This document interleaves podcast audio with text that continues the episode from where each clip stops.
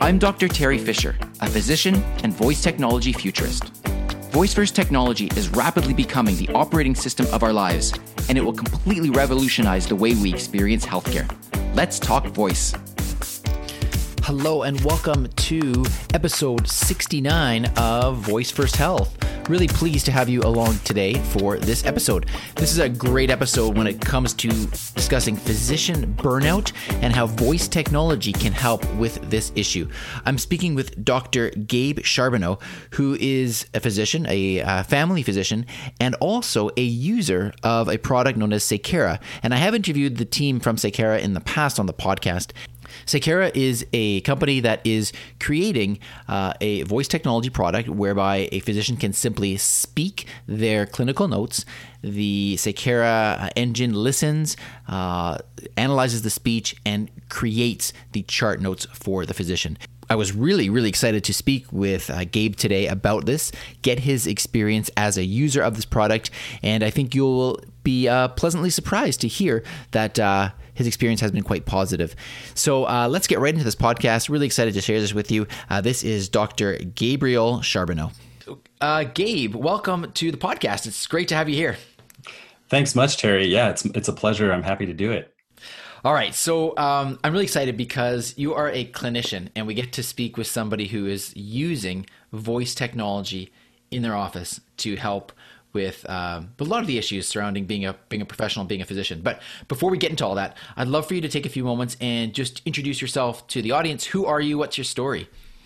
Yeah, you bet, Terry. So I, am a family practice doctor. Um, I live in Montana. I've been here for about nine years. Um, my wife's family is from here. I grew up originally in rural Idaho, so this is not a big switch for me. I live in a small community here. Um, right out of residency, um, I had a pretty significant episode of, of uh, burnout um, in the clinic setting that I worked, and um, and that led us to move this direction. Um, while I was working there, I actually started trying to figure out if there were any tools that could potentially uh, take the edge off of uh, some of the electronic charting we were doing. And this is old school, web based, super slow EHR. mm-hmm. So I, I, tinkered with some of the things that you could do with Dragon early on. It was not elegant, um, but that was sort of my background. And uh, we moved out here. Uh, we had our big Epic go live in 2012 and my partner and I um, pretty quickly realized that we enjoyed being competitive with each other for building tools to again make the EHR easier. And so we actually would run up and down the hall like, "Hey, check this out! This thing that I made that can do this." And then it sort of escalated uh, between the two of us until finally um, there was this light bulb day um, when we had sort of built some skills and had some ideas about what we could do, and we came up with this challenge of like what's a model for like an entire visit we could do in sort of one step with a macro with Dragon? And so we did a, a knee injection um, where it was the the billing code, it was the charging for the cortisone, it was the pull in a note template, um, and it was all that stuff. And the only thing you had to do was pick the left or right side, and it was like all one step to make it happen. And we just like oh, at wow. that moment we were like, man, like how many steps was that before? It was like surprisingly a lot. And so anyway, from there it kind of went into um, pretty quickly it caught on that we were interested in doing this and we taught some classes. Um, one of my favorite stories is I had a faculty member from residency in Spokane that did a lot of hormone workup that was like 12 different things on a piece of paper that he would sign off on and he'd sign off on that and that was his orders and with hmm. EHR it was like okay that is super painful and cumbersome. So we that was like a, a, great challenge of like how far can we push this? And we did. We built him a voice command to like order all those things and then he could you know remove one or two if it wasn't needed. And so anyway we did that um, got a little bit tired of thinking about myself as a traveling consultant and we actually tried our luck at a software startup. So we built uh-huh. a, I taught myself Python, which is a normal thing for doctors to do, right? Um, Maybe for, for, for, an N of one or so. right. Not at all, great. I don't think. Well, that's great. Um, yeah. So, and then that was enough to, to be dangerous and create a prototype. And we built uh-huh. basically an add-on uh, macro tool that, um, that we thought we needed to kind of run these um, these programs to kind of take multiple steps in the EHR and make them into one step. Um, we totally failed as a business, although I still use it every day and have a small number of people that are kind of passionate hobbyists that use it.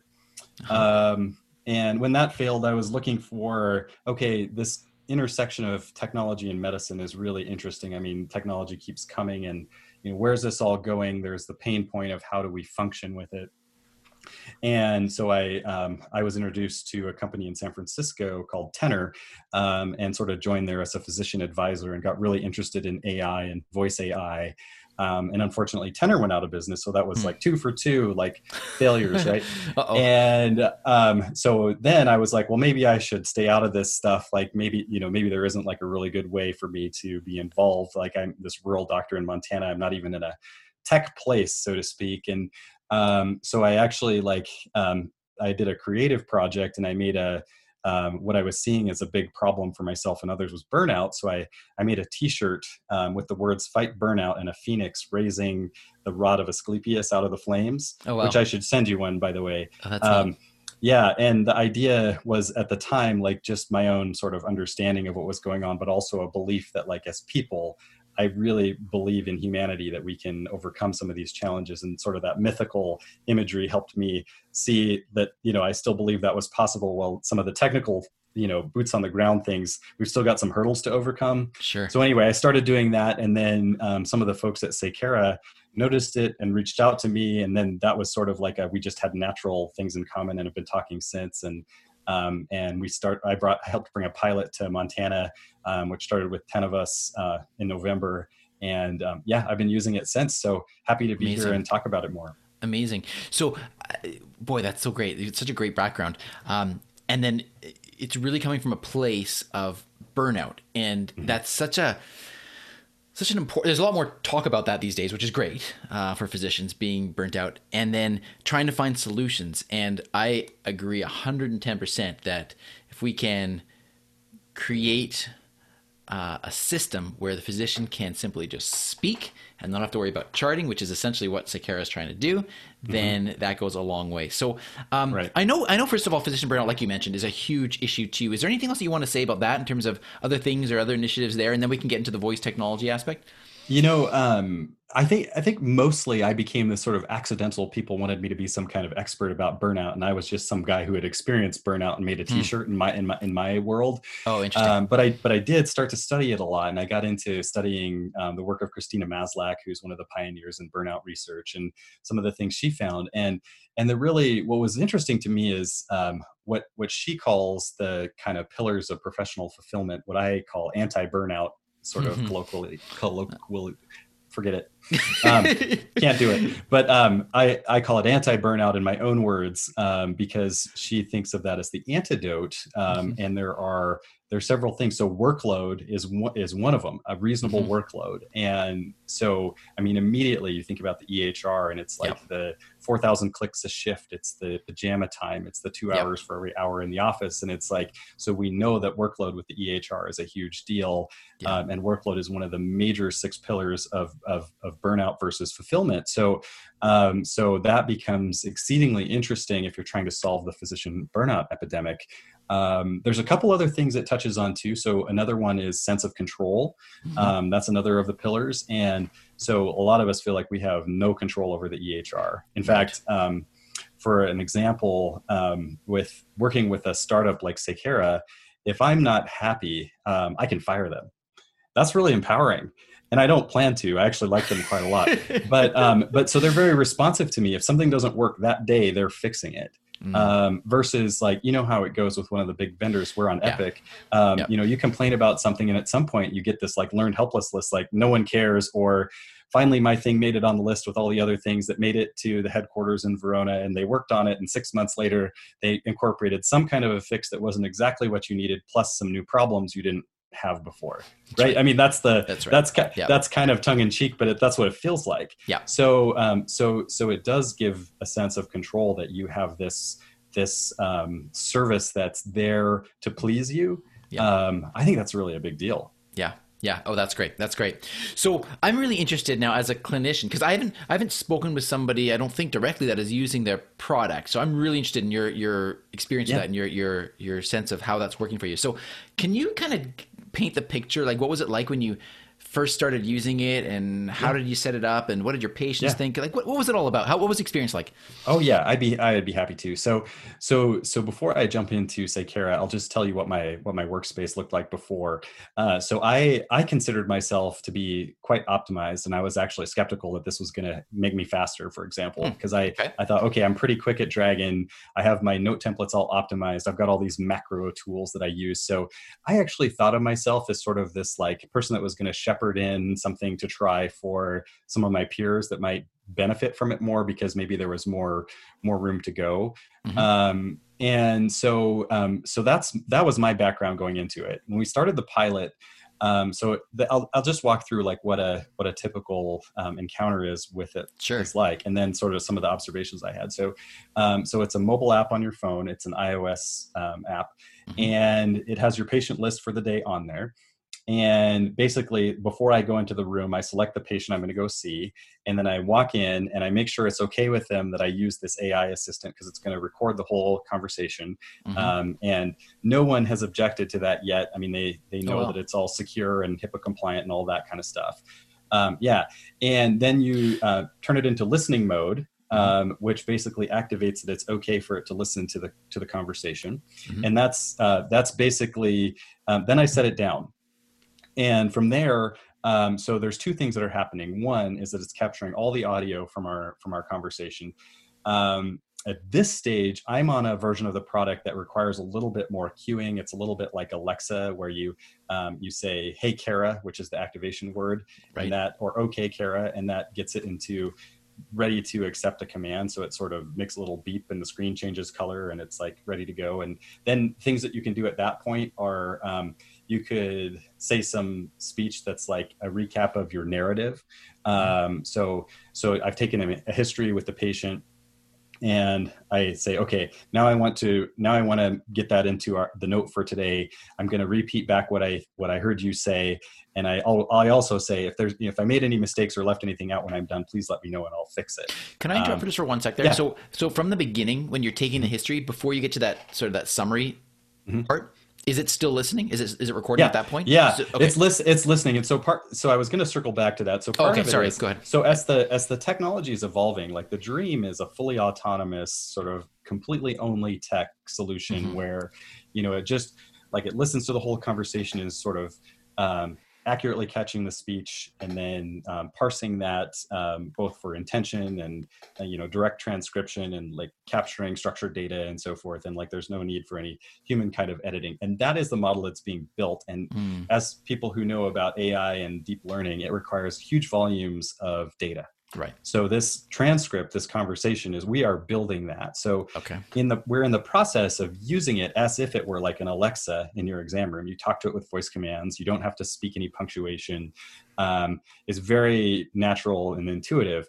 But um, but what I'm actually most excited about, and this is like me as an Uber geek doctor, is that we're actually building the model of the future. Um, so so that's where like I don't think that's the typical user's not going to come at it being as excited about like I'm helping build the future. They just want like right like to ease my burden. But right. that's that's part of what excites me. I see. So okay. Yeah. So um so anyway, so I so then I will but then I'll just speak naturally. So you know the patient came in for whatever, and these are the things, and um, and then you can with a voice command say thanks, Kara, when you're done um, and and then uh, you know if there are any changes you just naturally say you know actually that high blood pressure has been going on for two years versus whatever and they'll they'll change that and fix it so you don't have to not like with dragon you have to find exactly how it came out highlight it say it mm-hmm. again mm-hmm. sort of supervise um, so so this is another key observation that happened to me is that I didn't realize how much sort of mental effort it was taking for me to um, to proofread as I went with Dragon. Um, so oh, okay. you know, like you say it, and then you're sort of watching it go on the screen, and um, and that those are mental gymnastics, really. Yeah. Um, and so Kara ha- Kara has um, um, some editing that's done in the background and quality control with people that basically make sure that whatever whatever you said comes out right and it's definitely better than i was reading my own notes with dragon because i would think i said something and then i would mm-hmm. think i saw myself saying that thing on the screen and that wasn't the case. Hmm. so I'd get weird stuff sometimes in my notes. Yeah. So um, the other the other thing is I tried using Dragon in the exam room and never could quite get myself to do it. I just felt so awkward, like trying to say punctuation and starting and stopping in these sort of unnatural ways. Mm. And I know some people do that, but it just it never was really a fit. But I was able sure. to because because I didn't have to worry so much about getting it all right and doing the proofreading. Um, I became comfortable doing this in the room with people. Um, so that both made it so I could be done with my notes when I walked out. But also, um, another interesting thing is that patients really liked it, like, mm. liked hearing, like, oh, he really heard me. And when I uh. speak the plan, it was like another iteration of hearing exactly what the doctor is thinking, um, sort of spoken back in a like really straightforward way. Um, and I would have to sort of modify my language to make sure it was both like medically right, but also understandable by a normal human. So I think that in that way, like that was really interesting.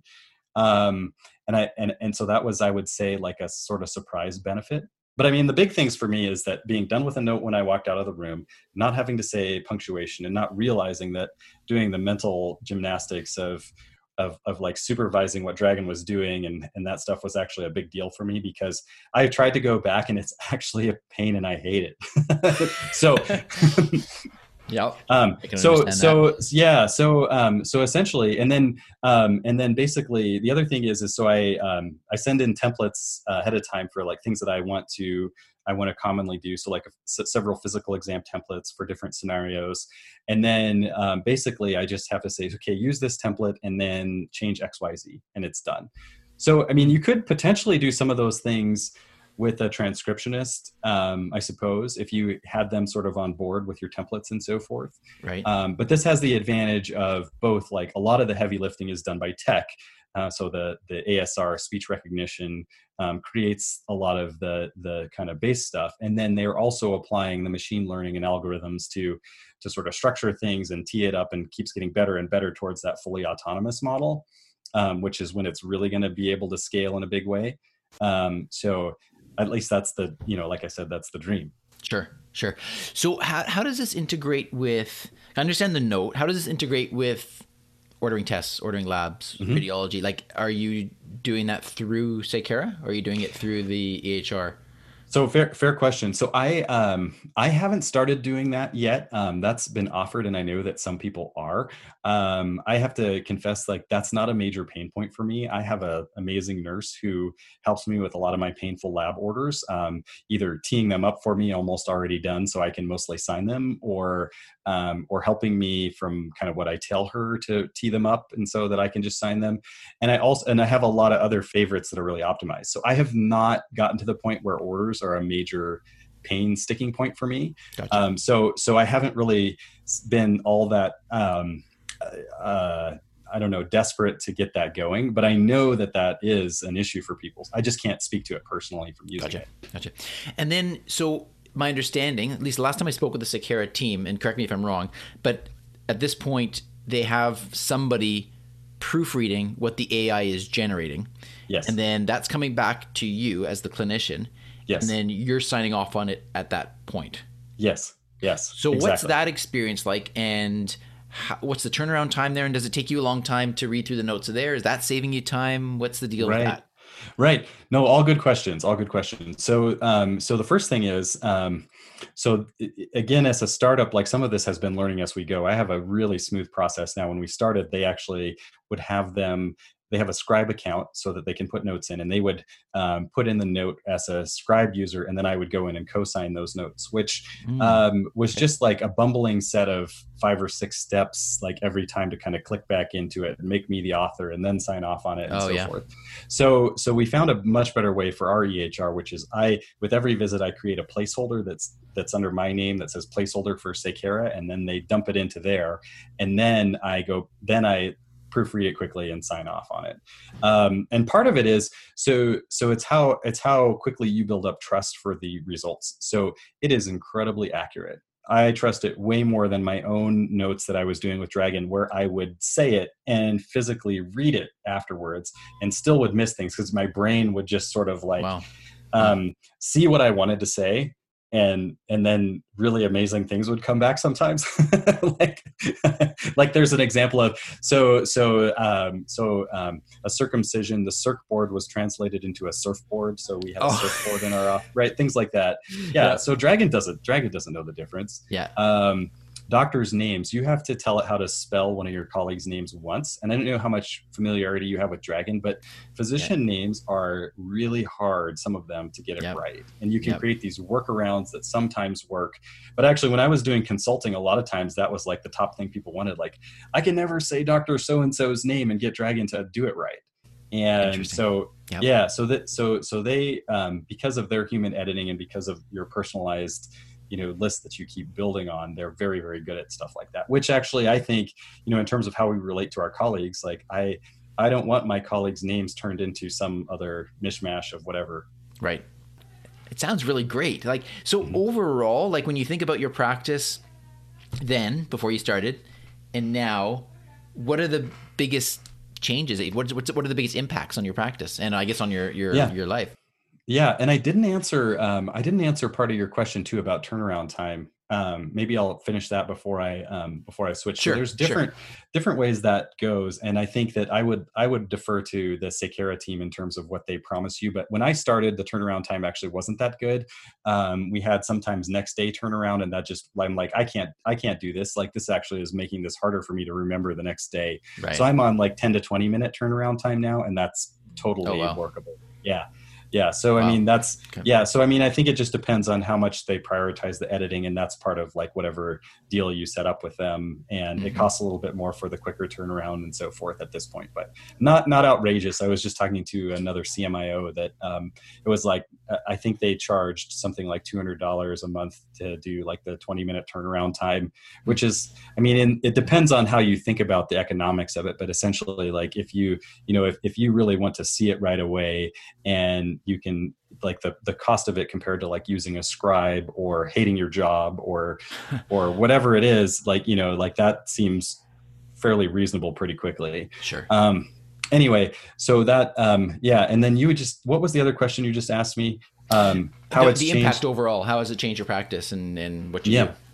yeah so um so covid um, so COVID has absolutely affected my practice. So rural primary care uh-huh. and fee for service was not designed for COVID, um, right? Um, yep. I mean, we yep. we get paid based off of production, and right. then when a pandemic happens, and you're trying to divert people away from your clinic, um, and then your whole health system is financially struggling, and then you know, and then like basically like the wheels start to fall off. Yeah. Um, so we are so that happened and then it was very stressful and um, actually this summer um, our office actually was one that was on the after nine years of being here potentially on the cutting table for um, for one that we might not be able oh to keep open if we didn't actually up our capacity production, hmm. um, which is not at all the world I want to live in. But I do no. love where I live, and I love my community, and I actually really like my employer. I just, uh-huh. um, but that was that's very stressful. Sure. Um, so where I'm going with the story is that um, last week uh, we have actually been doing some things to tweak my schedule um, where I have more open, more sort of an open access model. I have more same day appointments. Um, you know, we're we're doing more telemedicine when needed and so forth, and um, and just trying to figure out things that we can do. Well, anyway, last Thursday, I believe, um, I had a pretty busy day for me and i know this varies from doctor to doctor but for rural primary care of all ages you know up to 90 years old um, I, I had a 20 patient day and was completely done notes and everything at 5.30 where mm-hmm. like 8 to 5.30 and i actually had an hour lunchtime mm-hmm. um, and yeah so like to me uh, that was like wow i don't know how i could have done that um, and felt good about it um, and it's not that that's again the world that i want to live in but since since we are in this like pressure for production world yep. um, you know once i beca- became comfortable trusting this um, this technology to really help me um, it's been this like night and day um, makes things so much easier i mean i i don't know you know i wish um, you know when someone's at the gym you can see them lifting weights and you know that burns energy what you can't see right. is how much I mean, this thing is like Oh, very metabolically active, right? yeah. Right. Like all, you know, decision fatigue is a real thing, right? Like, so, Mm-hmm. so that's been studied that like after a certain number of decisions, like the brain is actually exhausted. Um, you know, I don't have to decide to say punctuation. I don't have to decide to proofread my notes. I don't have to like think about what I'm going to do for a note after I walk out of the room if I don't want to. Like all those things add up in a way that like again, I was a skeptic up front, but now I don't want to go back. Well, that, that's really well said. That's really well said. And and maybe the best question to sort of to tie it up here um, with a bow here is, you know, we started sort of by talking about burnout, and then we got to the voice technology. And from what you've just said, it sounds like, correct me if I'm wrong, but this sounds like this this could be a good, uh, at least part of the solution to burnout. Is that fair in your experience? yeah total totally fair totally fair and um yeah so i um right so i um in my journeys in burnout um i sort of got a crash course in education about what burnout is all about. And um, with christina maslach's work who's really a pioneer in the field um, there are these pillars of professional fulfillment which is which she describes as the antidote to burnout. And so workload is a major one of those a, a reasonable workload. And the ehr is really like it's just one thing added on another thing added on another thing added on how many buttons are there on the screen that i could click oh my god like right? And so the and then like we're just going to add this other metric and target and it's the frog that's boiled slowly to death in water analogy i really Yeah. think. Like you know now we're at a point where it's beyond reasonable. And so um, but workload is a is a big part of this. And um, so I, I really see that. Um, and then the other thing is is that sense of control um, that you you actually um, this is a this is a, uh company and a service and a tool that um, you, if you don't like it you don't have to keep using it versus the ehr like i don't get to show up to work tomorrow and say i don't want to use epic anymore Right. um, Right. So there's a strong motivation to help me solve my problems and to really be physician workflow centric. Um, versus, um, you know, if I complain about something that's wrong in the EHR, um, it may get on the list that goes from my local community to sort of our central headquarters, and it may get on the list of things that go all the way to Wisconsin, um, and it may actually get on the list of things that go into the next build of Epic, which is months down the road right. um, which all but then i guess we all know like experiencing ehr upgrades they're always touted as like here's the cool thing that's coming but if you're really a doctor you're like oh god here's another upgrade this is going to suck right Yeah. Yeah. like there's always Yep. something you don't like so they might have fixed one thing but there's some other thing that you don't like and i i don't like to bash on the ehrs but that's just i mean that's what we experience so um, but if you have you know so this is really i mean it's a service for doctors and if i don't Mhm. you know if they're not making us happy we're not going to keep using it Sure. so to me that's that's really a big deal Sure, sure. Well, that's great. Um, it's really, like I said, right off the bat, it's really nice to get your opinion and your experience with using this type of technology now. And it sounds like um, it's really positive, and we're on the we're on the right track. So that, Yeah. it's, it's fantastic. Um, where can listeners go to learn more about you or your work, or are there any particular resources that you'd want to share with the listeners? Yeah, sure. Um, so I, uh, I'm pretty active on Twitter. My um, my name is at Gabriel Dane, like a Great Dane, um, and I have a website, fightburnout.org. You can find me there and find out more about my burnout project. Um, and so those would be good places. And if you um, if you're interested in Saykara, I'm sure that if you reach out to them and wanted to talk to me directly, sort of doctor to doctor about like, um, you know, is this thing the right the right sort of technology to bring in, they would probably connect us so we could have a conversation if that was helpful. Because I'm I'm happy to do that too. A lot of times we have more practical questions for each other, and um, you know, not everybody is a doctor turned computer programmer turned software entrepreneur. so I might seem unrelatable, but I also still see patients, and I my wife is also a family practice doctor. You know, I have to figure out how to keep her happy, um, and I you know I I feel like I understand the world that we live in pretty well. So um, yeah. Fantastic. That's great. Well, great resources. Um, thank you. Thank you very much for, for spending some of your time on the podcast. Really, really interesting discussion. Um, shout out to Saykara. I know they're doing excellent work. And um, thank you very much for your time. You got it. No problem. There you go. I hope you enjoyed that discussion with uh, Dr. Gabe Charbonneau. Really cool to hear truly a first hand experience of what it's like to use some of this voice technology that is just getting better and better every day. Um, please feel free to check out those resources that uh, Dr. Charbonneau mentioned. Um, and definitely, definitely for sure, check out Saykara if you are interested in this type of technology as well, because they are doing excellent work. Uh, I know the team, great guys, and you can hear now from uh, from Gabe's perspective that uh, it is helping physicians truly in their daily lives and their practice. So fantastic! Thank you to you, the listener, for tuning in to the podcast this week. Uh, if you haven't subscribed, please subscribe. Please share this podcast. Uh, that would be the biggest uh, compliment that you could give. And I'm looking forward to speaking with you again very, very soon. Take care. Be well.